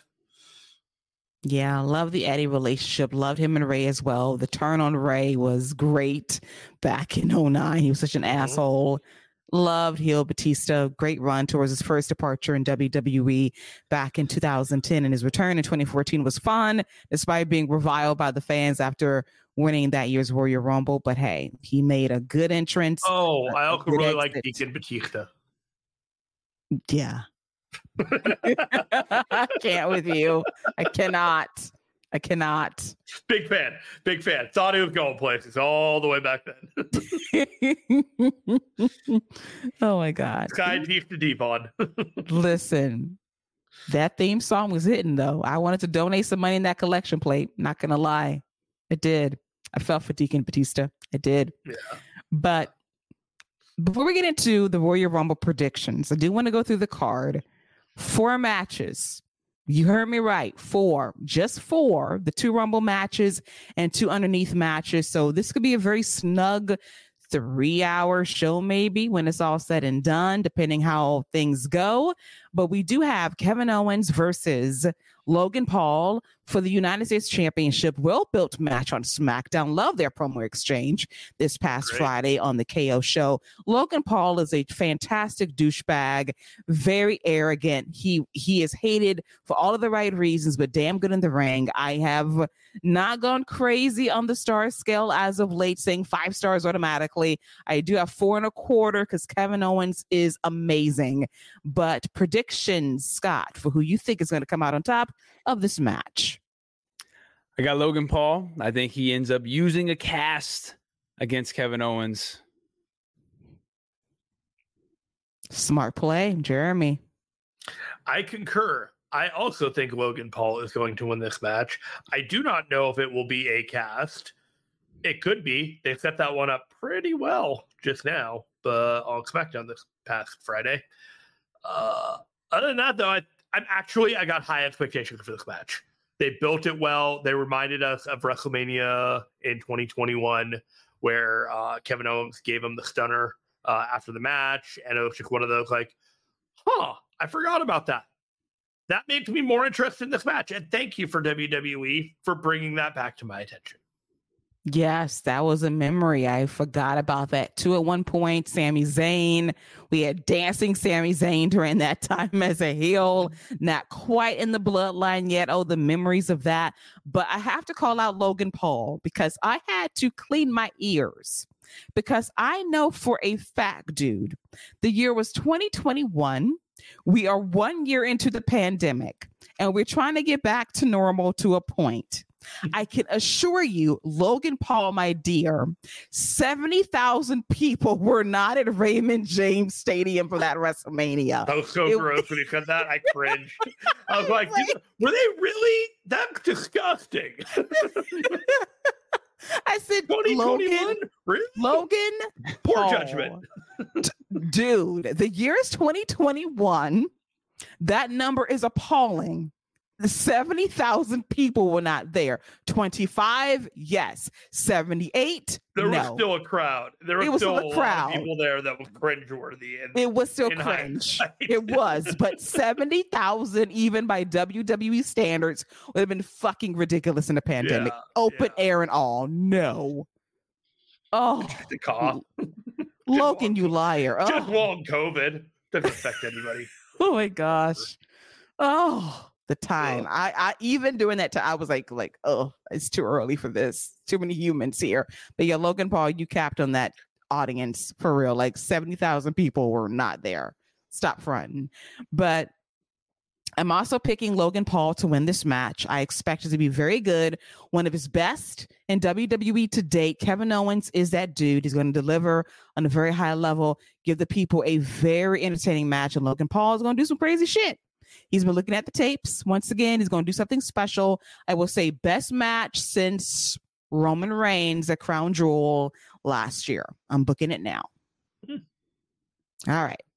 Next up is Roman Reigns defending his undisputed WWE Universal Championship against LA Knight, AJ Styles, and Randy Orton in a fatal four way match. I expect this to be a lot of fun. The outcome is pretty damn academic as to who's going to win and who's going to eat the pin, most likely LA Knight. But I'm all for the shenanigans. I expect Randy to put on a show, AJ Styles do his thing, LA Knight's going to do his thing as well, and Roman is going to skate away with the win. And I do expect maybe perhaps his cousin, the big cousin, to show up and uh, cause a stir, a Tropicana Field when it counts most. Jeremy, what do you think? I think that could happen. I was kind of surprised that you thought LA Knight was going to lose this match. I kind of thought after AJ cut that promo on him that like you took my spot and then you lost, kind of set AJ up to be the guy to eat the pin in this whole match. So they're not going to have pin Randy, and LA Knight's already taken one pin by uh, Roman in the last calendar year. I just kind of figured AJ would be the guy for that, but uh, it really doesn't matter. It's not going to be Roman, and it's not going to be Randy. And after that, it, it as much as we love LA Knight, it doesn't matter. He is exactly the spot he's going to be, and it's not going to matter if he loses to the world champion in a four way match uh, going forward. This could be a fine match. Probably going to pad out some stuff. I don't know about The Rock because I'm not sure if this is going to be the match that ends the show. And you know that guy Rock, if he's not ending the show, he ain't showing up. You are right about that. I said I said that on the show a couple of weeks ago as well. It's positioning because last year the Rumble did not main event. It was Roman Reigns and Kevin Owens main eventing, and we got that amazing angle when Sami turned on Roman. So if they're in the main event, which I think is a very good possibility, then The Rock is definitely showing up. And in this scenario, LA Knight being in the ring, breathing the same air and oxygen as his hero, Dwayne The Rock Johnson would be a career highlight for him. So that's why I'm saying he might get pinned, might get the beat down. Then The Rock's music hits and he goes face to face with his cousin if they're in the main event. But Scott, do you think that this match will be in the main event of the Royal Rumble and not a Rumble match itself? I think if Roman works, Roman main events. That's Ooh. that's just mm. what I think. If he if he's wrestling, he's closing the show. Um, mm. so I and it goes right into my Royal Rumble pick, who we'll get into later. But I, I think I think the Royal Rumble, Men's Royal Rumble, then this match, and I think there'll be a reason for that. I think AJ Styles takes the pin. I mean, he's this dude's just been getting taken out left and right. On Friday, he got taken out, and then he took LA Knight out, and then he's looking at Randy like, "Yeah, you saw that Randy? And Randy just drops him with an RKO." Yeah, AJ Styles is taking that pinfall. Uh, I, I, don't, I don't think there's no question about that one. And then hopefully he, the pants take a pinfall too, and he goes back to his old gear because I think somebody from Red Lobster needs their pants back. Um, but again, it doesn't matter. It doesn't matter. Uh, Randy Orton's going to win the match. Just playing. Roman's going to win the match. Um, I but I, I do I do think it closes the show. Um, I, I don't know. I don't know if The Rock shows up, man. I, I just think we just get Roman closing the show. Uh, we'll see. We'll see how it goes. I mean, they teased it for a reason. If he's in the main event, I expect something big to happen. We've seen Roman mow through a lot of opponents in the main event spot. It gets quite predictable at some point. So you do want to end it on a hook heading into WrestleMania. And if you tease something on Monday Night Raw to kick off the year, you want to end the month in an extra special fashion. And I can see that being a possibility if one of the Rumbles are not going to be main eventing the Royal Rumble itself. As we get to the Royal Rumble itself, we're going to go through the Women's Royal Rumble first. We only got five of 30 entrants announced as of the recording of this episode. So we got a lot of work to do to fill out the 30 slots, 25 to go. We got Bayley, Nia Jax, Becky Lynch, Bianca Belair, and and Maxine Dupree representing Monday Night Raw, being a part of the Women's Royal Rumble. 25 slots to be claimed. I expect NXT. I expect some legends. I expect some returns. So, Jeremy, before I get into the Discord picks, who do you pick to be the winner of the Women's Royal Rumble for 2024? Bayley. I like it. She's been a favorite with the odds makers as of late. I, I have a scenario that. here, but All I didn't right. know if you wanted me to go into the scenario. or You just wanted the name. So you know, you know, I want the scenario. Spell okay, so we got Perth, which is the elimination chamber. In my mind, Rhea Ripley needs to have a big match in which she is beating somebody big, but she's also got to have a Mania match. I think Nia Jax and Rhea Ripley are slated for the Elimination Chamber event, with Rhea Ripley defending her title and beating Nia Jax there. If that happens, it makes a whole lot of sense for Becky to be fighting in the Elimination Chamber that same event in order to have the intersection of their titles. If that's going to happen, Bayley should be winning the Rumble and keeping it ambiguous as to who she's challenging, even though she said Rhea. You'll have damage control playing games with her, trying to get her to commit to wrestling Rhea and potentially losing and protecting IYO from the title. But at the last minute around her elimination chamber, something goes wrong with damage control's plan. Bayley figures it all out, or maybe she already has, and then she finally challenges IYO for the title at WrestleMania around Elimination Chamber. So you actually have these threaded stories where all of the titles are still in flux. You could have Bayley challenging uh, Rhea if you wanted to, but you know the end goal is IYO. IYO sitting there feeling like, great, I'm totally safe from all this stuff. And then you have Becky, who's getting even more and more desperate to prove that she needs to beat Rhea, but she doesn't get it that easily. If you have Becky win the Rumble, or you have Becky at Elimination Chamber, you are cutting off this journey for her that has started when she lost to Nia Jax at day one. So if Nia loses to Rhea, then you have the run back of Nia and Becky as Becky has her run towards WrestleMania, and then you have Rhea and Becky at WrestleMania, and then you have IYO and Bayley at WrestleMania. Very sound scenario, and it makes total sense. Loved it. It was worth the wait as you held on to it for an hour and 22 Hey-o. minutes, but you made it. I love it. I'm here for it. May it happen because that is a good way to get us to where we need to go heading into WrestleMania. But Scott, your thoughts on who should win the women's Royal Rumble match? Not wavering, sticking with Liv Morgan.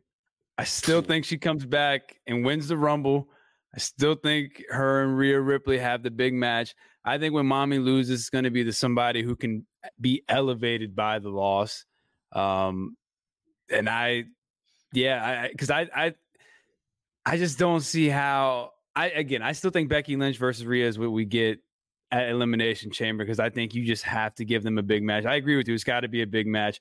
Her versus Nia is a big match. Her versus Becky's a top tier match. So it's you know I, I, haven't been right about a pick yet, so who knows what I have no idea what I'm talking about clearly. So don't listen to me. There was a I'm, reason they had Nia beat Becky at day one, and it felt like it was to heat it up for a world title match, and it didn't happen at the Rumble. So if it's not happening at the Rumble, what is it going to happen? You know? Yeah, no, that's and that's a good point. Um, and there there could be something to that. So, and nobody likes nobody likes Nia.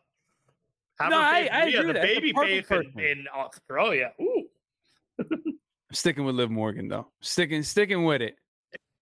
I look. I, I hope you're right. Actually, that would be a breath of fresh air, and I think, I think it would uh break the internet.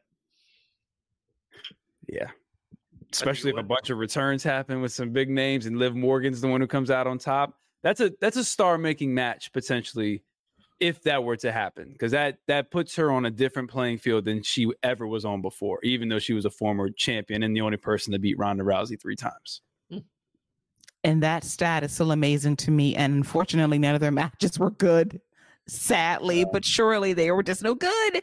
But I love Liv. You know how I feel about her. So when you say she's going to win the Rumble, that makes me very happy. I would love to see it. The story is right there. The finish last, the finish last year was so good and clever, and I would love to see her in that spot once again to actually win. The pop would be amazing. It makes sense. A viable contender for either championship, Rhea Ripley or IYO SKY. It'll be a really good match at WrestleMania. So go Liv, go. I love it, but I am going to be picking, even though I love the Liv pick, I love the Bayley pick. I'm going to pick Becky Lynch to be a two time women's Royal Rumble winner. She's got a lot of momentum behind her. I love how she explains the loss of Nia Jax. Like, yeah, you beat me, but I wasn't put in a hospital this time. I got back up. I was okay. I'm resilient. I love someone who's honest about, hey, Rhea Ripley, you might be better than me. So that's why I got to go through all of this to get to you at WrestleMania. I love a confident woman that talks her shit and is and is honest about her path forward. So I'm picking Becky to win the Royal Rumble this could be one of the better women's royal rumbles ever because we don't know mm-hmm. who's going to be in it. Only five people have declared so far. I expect returns. I expect legends. I expect surprises. I expect big fun.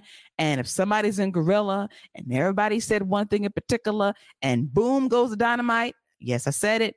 We shall see how it goes heading into the Women's Royal Rumble. But the picks are for our Discord family Gigi is on my side, picking Becky Lynch. Paul Fontaine picking someone who's not been talked about. Jade Cargill. No, oh. Jade. That could be the debut I'm looking forward to. Very much so. I love to see that presentation. Richard B210 says Bayley. Ryan Frederick says Becky on my side. Jason Robar says Bayley.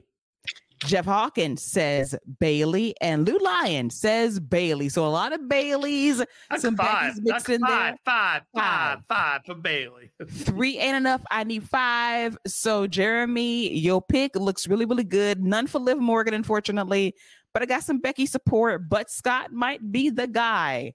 That might be right when it's all said and done. Do you? I doubt it. Sound, do you think it sounds good when you say five out of eight dentist degree rather than four out of five dentist degree? Is the math mathing in a situation? You don't know. feel quite so confident in assessment when you have five out of eight. Who are the three who are holdouts? I don't know. The the, the Becky the Becky stands. yes. They're getting your teeth. Not getting the your teeth Becky a little bit. Not the Becky stands.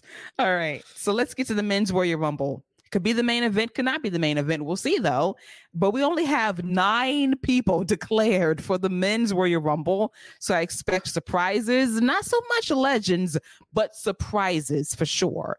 Declared so far Cody Rhodes, CM Punk, Shinsuke Nakamura, Bobby Lashley, Drew McIntyre, Gunther, Chad Gable, Otis, and Akira Tozawa. So, Scott, who you got? Who's winning the men's Royal Rumble? I got Cody Luther King going back to back. and uh, I think the final four, I'll even go as bold as to give you my final four. I think we got Cody. I think we got Punk. I think we got Drew. And I'm going to go with Gunther as the final four. I think Gunther has another great run in the Rumble. I think he inches. Mm, because part actually, I don't know if Gunther makes it there because I think Brock Lesnar eliminates Gunther from the Rumble. Can't Um, wait. I want it. I want it. Give it to me. Uh, so I, I don't know if Gunther makes it to that final four. Um, I wanted speaking Gunther of, and Brock last year. Please, I, and I wanted this year. make it but- happen. Speaking, Keila, if you're three and enough, I, I need five. I might have Big E in my final four as well. So, um, Oh, that's my final. right. That's my final four. But uh, yeah, I got uh, I got Cody Rhodes going back to back. All right. I would, like I said, I would cry if Biggie happens to return for the Royal Rumble. I would be very happy about that. Very emotional, very like, oh my God, this is wonderful.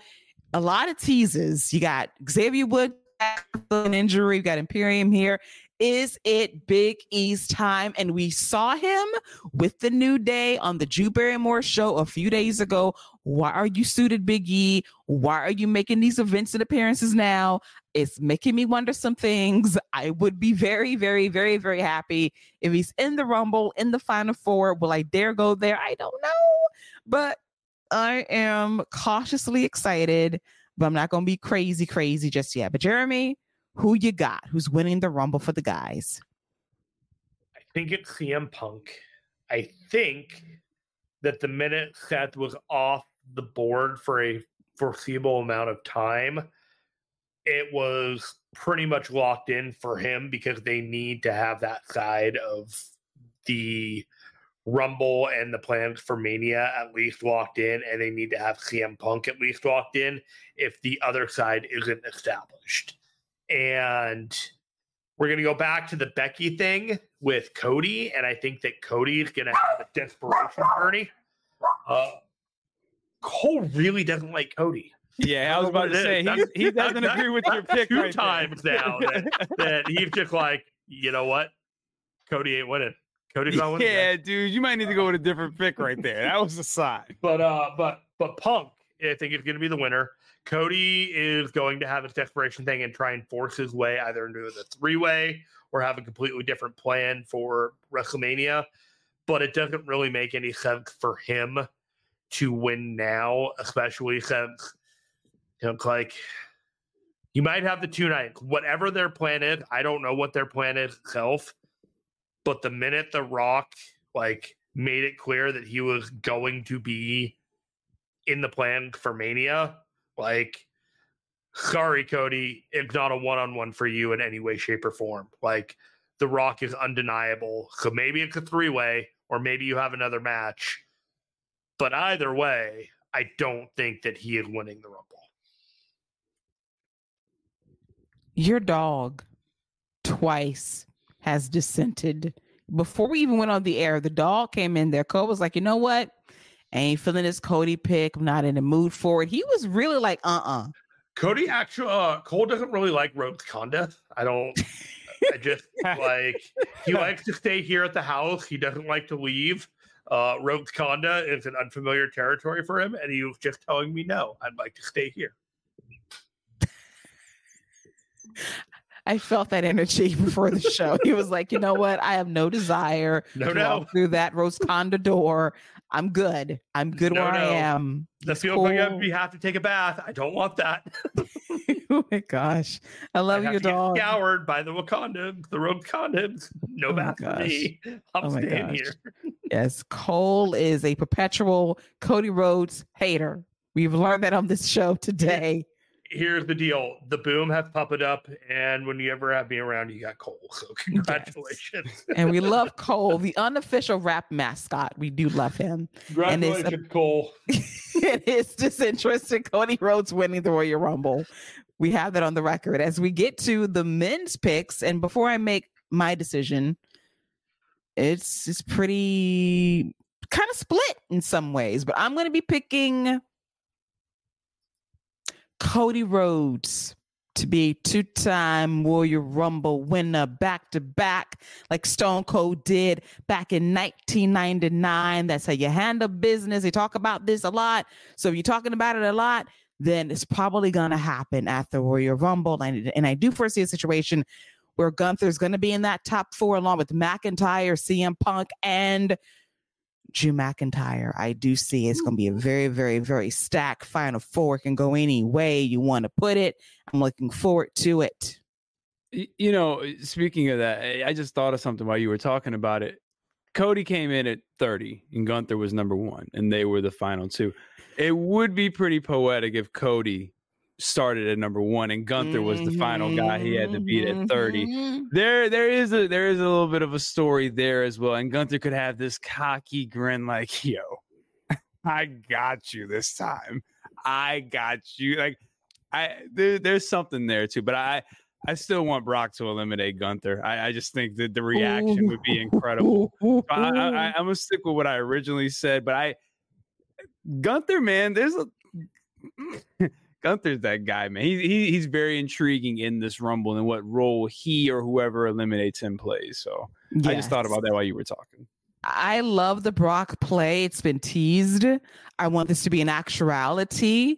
This year, Brock comes back. That is really the hottest match he could possibly have because he's fought everybody else in WWE. This is the match. This is the big horse battle of a guy who's going to be in your face and you really can't punk him out. But I expect Brock to eliminate him and create a whole lot of shit heading into WrestleMania. Here's the deal: if that happens, Gunther, Brock's not wrestling for the Intercontinental title. You know what I mean? Like that's not happening. So if this does happen, the next conversation you guys need to have is who's the guy to beat Gunther because it's got to happen soon. Three ain't enough, man. I need five. They setting it up right now. I what is it? Bronson, Big Bronson Reed, Big E, Big E, Big, E beforehand? Are they going to do Big E at Perth? That's see, I, that's a good idea. Actually, that's a great idea. You read like, you the, you're running the, Rumble. time closer. Like they are. The timeline to this is running leaner to Elimination Chamber than dragging it out to Mania. So mm-hmm. if if you're right, I feel like I feel like it's got to happen in Elimination Chamber. and that's a nice big moment for them. And nobody's gonna be upset if Brock Lesnar runs out at the end of that match and just decides to give Gunther an F five. Maybe Gunther eliminates Brock, and Brock's like, "Yo, we're not doing this again. This is not that not, would be a, not be- that would be a better play. Like yeah, Brock, I, I see. Yeah, Brock has the receipt. Exactly. And then Brock comes back and he's like, it would be very similar to when Goldberg took Yeah, out Brock I like that a at lot No Way. Out for the title with Eddie Guerrero. So yeah, I think you might. th- Me, yeah, let me flip that. You're right about that. Let me flip that. Brock gets eliminated, and then he has a reason to come back, cause the title change. Big E gets the big victory, redemption for all in New Day that Kaiser's just going bonkers on. Might need some reparations for that too, but that's a whole nother story. Yes, but I hate to burst the bubble. Hmm, I hate to do it. Hmm. I don't want to do it. We go. But a reminder Gunther can't leave this country because he's trying to get a citizenship. Hey there. There you go. He is Well, not there goes that allowed to idea. travel internationally until. And, and to be fair, you could do a match on Raw and have Brock screw him at Raw, and it probably makes a lot more sense because yeah, wants to fly home on a Monday night. yeah. So there you go. yeah. Love me some Gunther, but he can't. Way to travel workshop outside that limits. team. I know. I was like, I love it, but I said he can't You travel. should have you should have outside the cut you should have cut us off more than ha- at least halfway Oh, through we're, that. we're running long. You needed you needed to host up right, right there, Keila. Well, listen, I want I wanted to let you guys cook. That was a great idea, but as soon as you said Perth, like this dude can't travel. this is not possible. But um, yeah, it's- it's a great idea. They can do it on Monday Night Raw, and that's how you handle business. But I'm all for this Biggie manifestation heading into the Royal Rumble. But as for the Discord family, the picks are Gigi, Punk, Paul, Punk, Richard, Punk, Ryan, Punk, Jason, Cody, Jeff, Cody, Lou Lion, Cody, kind of straight down, but a lot of punk, a lot of punk, a lot of punk. Four to three. Four to three.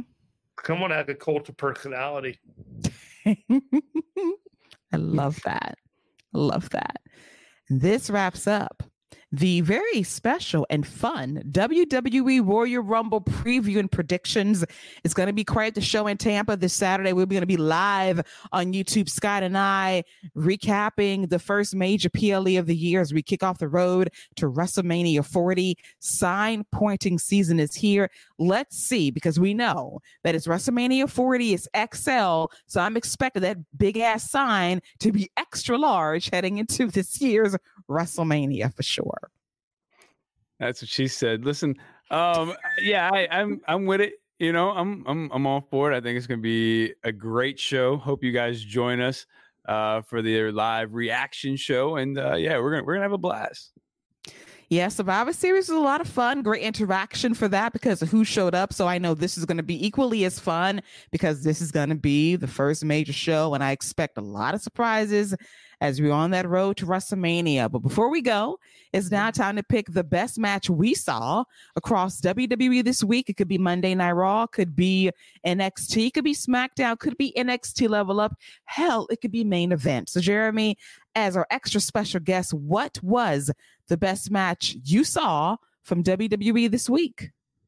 Uh, speaking of strong style, British strong style, Mm-hmm. we had a little bit of pretty deadly facing off against uh, Tyler Bate and one returning nomenclature from Butch to Pete Dunne, and it just delighted me. And I was going to go with the other tag match on Raw, but honestly, this one just made me happier. And it was my tag match of the week. It was my WWE match of the week. This made me happy because it righted something that should never have been Preach, preach on that. Pete Dunne's name flashing on that screen, him walking out like a badass, knowing this is who I am, this is who I'm meant to be. I was like, yeah, let's go. We've been waiting for Butch to be gone. Pete Dunne's back. Love the remix music. He's badass. Like the Pete Dunne experience, guys. I cannot wait to see fully on the main roster. It's going to be a lot of fun. Tyler Bate also getting some shine and love as well. Let them run it back on the main roster as well. We got British strong style in WWE across Raw and SmackDown. And I'm here for it. This is Triple H's thing. It's his baby, and he's pulling out all the stops for his faves. And I love to see it. But Scott, your pick for best match you saw in WWE this week. I uh, I really enjoyed Xavier Woods versus Ludwig. I thought that was a nice physical match. Uh, Xavier Woods reminding everyone that he can do this on his own as well. Um, so yeah, I really enjoyed that match, and I think Ludwig is making a nice name for himself as a singles wrestler. Uh, really enjoyed the physicality they ex- they showed, and I'm glad no one actually took a L here. No no point, no one needed to take a L. So uh, yeah, Xavier Woods versus Ludwig. Very good match. Love Xavier. You know, I feel about Ludwig cheddar biscuits all day on stack, despite him beating down the brothers' reparations. So you got to give me back at least 15 cheddar biscuits for what you've been mm. doing lately. But still love you. Appreciate you always. But as for my match of the week, I got to go with the one that made me sit up and pay attention, which was DIY versus Floating Head J- JD McDonagh and Dominik Mysterio. I really enjoyed this match. Had the crowd going in Little Rock, Arkansas. It was a cold, snowy night, and they gave them a show to kick off Monday Night Raw from an in ring standpoint. Really love the action, but runner up, as Jeremy noted, was in fact the return of one Pete Dunne doing Pete Dunne things and putting on a show. And shout out to my Atlanta crowd. They were hot most of the night. That's been a struggle for years in the A, but for the last five or six, it's been a hot crowd, sold out State Farm Arena, cold as hell, but they made it hot in the A. So fun times all the way around as we put a bow on this week's wrap right here on the Fike Media Network. We'll be back very, very, very late Saturday night on YouTube and back on the free feed as well, in case you missed it. Recapping the 2024 Royal Rumble. Scott and I have you covered the Rumble matches, the two undercard matches themselves. We do think Roman's going to be main eventing. We'll see if there's any surprises. We report. And we encourage you to join us, have fun, and enjoy the road to WrestleMania officially. I want to thank Jeremy and Scott for joining me today as we recap the week that was in WWE. Thank, Thank you, for Keila. having me. I appreciate every time you bring me on. Scott, I love chopping it up with you. Keila, you are one of the best hosts that uh, I've ever worked with. Just thankful for this. Thank you for the opportunity. Yeah, I appreciate it. Uh, it's always a pleasure to chop it up, talk all things WWE. Uh, Jeremy, it's always a blast to have you on. Uh, looking forward to the next time. And uh, Keila, we'll be uh, looking forward to our our live stream. I'm gonna have my drinks ready to go. and uh when Liv Morgan and Cody Rhodes get them Royal Rumbles, I'm I'm I'm taking two shots for each of them. So here here's to both of them because I'm gonna tell you if they win, we pouring bottles all night live on the show. Bottles being popped. I cannot Woo! wait. I'm looking forward to it. I'm going to hold on to all these predictions to see who was right, who was wrong. Jeremy, Did the winner get a prize? you get a round of applause. No, no one one free month of Peacock, uh, courtesy of the wrap. well, you know, mine's only 99 cents. So. so I don't know what anybody else got going on, but you know what I'm saying now Jeremy's trying to put some monetary stakes on this. Do we actually? I have I have no shame, nor do I actually care that much. I just wanted to see what happened if I actually made you guys stick to these. oh my god! do we gift a peacock sub for a month? Do we go in our pocket and say, "Hey, I will pay for your peacock"? Oh, oh, let me tell you. All I'm gonna do is just give him mine. I'll give you that. I'll give you that 99 cent. You go, I would you give you the login. You had that 99 cent right there. Okay, okay we're doing this next year because this is the third year. But next year, we need to put something on the line. Like the person who gets neither right, you know, like neither the men or the woman is like has to pay out like the WWE shop uh like t-shirt to the person who gets like one or two right. like the yes. They get and a T-shirt of the of the actual Royal Rumble winner. There you go, of the yes. Royal Rumble winner. yes, yeah. yes, I love that. So, so they have to foot be... the bill for the T-shirt of the Royal Rumble winner. hey, real talk, I might be down to do it this year. I ain't gonna lie to you. You I tell y'all tell me, man. I'll do it. Oh God. If, if I if okay, so who were your picks? One more time. Cody so I, and I, I got Cody, Cody and, and Liv. Cody and Liv. Cody and Liv. Okay. Cody and Liv and uh Keila, you had Cody and Becky. And I had Punk and Bayley. Jerry so, might be a prophet by the time this is over. So, so you could potentially get you if could potentially I'm wrong, one of you are likely right. Now, one of you are likely have two right, and one of you, you know what I'm saying, is like yeah, one of you is gonna hit two for two for two, and one of you hit one for two and I'm going to hit 0 for 2 if that's the case. So we're going to have to figure this out afterwards, but we're going to come to some type of conclusion in the post show. I'll pop on or something, and we'll, we'll have a quick little chat about this, and we'll see about who's getting what shirt of what guy and, oh, and, what gal, and how we go forward on this. Hey, for real though, Jeremy, you might come out of this with a with a Bayley and a CM Punk shirt. you know, both I, might go I, over. I, I this was not my intention, but who knows? I might be buying you a Liv Morgan T-shirt. hey, and I'm a ro- I'm a rocket on the very next episode of the WRAP. And then and then on the other hand, both of us might be putting in some money for a Becky shirt for Keila that we'll never Right. see. It'll just be actually her avatar will just be the T-shirt. Yeah, would be- I would. would I would dope. take a That would be dope. photograph. That I would would be take a dope. photograph of That'll be your new avatar, is the T-shirt that you've worn. Yes, exactly. I would take a shot of the shirt That'd and I'll cool. post it as my Avi. I will do that That'd to be cool. prove like That I feels got it. I got Yeah, it. that'd Let, us cool. put a little skin in this. All right, hey, the, the the deal is made. The deal is made. made. We're prop betting for the Royal Rumble live on the air via recording here. Jeremy is a menace. So he'll be like sneaking in during the live show, tallying up the vote to see how did it go, who's right, who's wrong, who hit, who missed, who owes somebody a t-shirt or two. That would be a hook for next week's wrap live on YouTube and via podcast form for your listening and viewing pleasure. But until then, that is this week for WWE. We'll be back, as mentioned, late Saturday night, recapping the 2024 Royal Rumble as that road to WrestleMania begins. Very kind words, Jeremy. I thank you for that. For Jeremy, for Scott, for myself, that is a wrap for the week that was in WWE. Enjoy the week ahead. Enjoy all the go home shows. Take care and bye bye. When you need mealtime inspiration, it's worth shopping Kroger, where you'll find over 30,000 mouthwatering choices that excite your inner foodie. And no matter what tasty choice you make, you'll enjoy our everyday low prices, plus extra ways to save, like digital coupons worth over $600 each week. You can also save up to $1 off per gallon at the pump with fuel points. More savings and more inspiring flavors make shopping Kroger worth it every time. Kroger, fresh for everyone. Fuel restrictions apply. Save big on brunch for mom, all in the Kroger app. Get half gallons of delicious Kroger milk for 129 each, then get flavorful Tyson natural boneless chicken breasts for 249 a pound, all with your card and a digital coupon. Shop these deals at your local Kroger today or tap the screen now to download the Kroger app to save big today. Kroger, fresh for everyone. Prices and product availability subject to change. Restrictions apply. See site for details.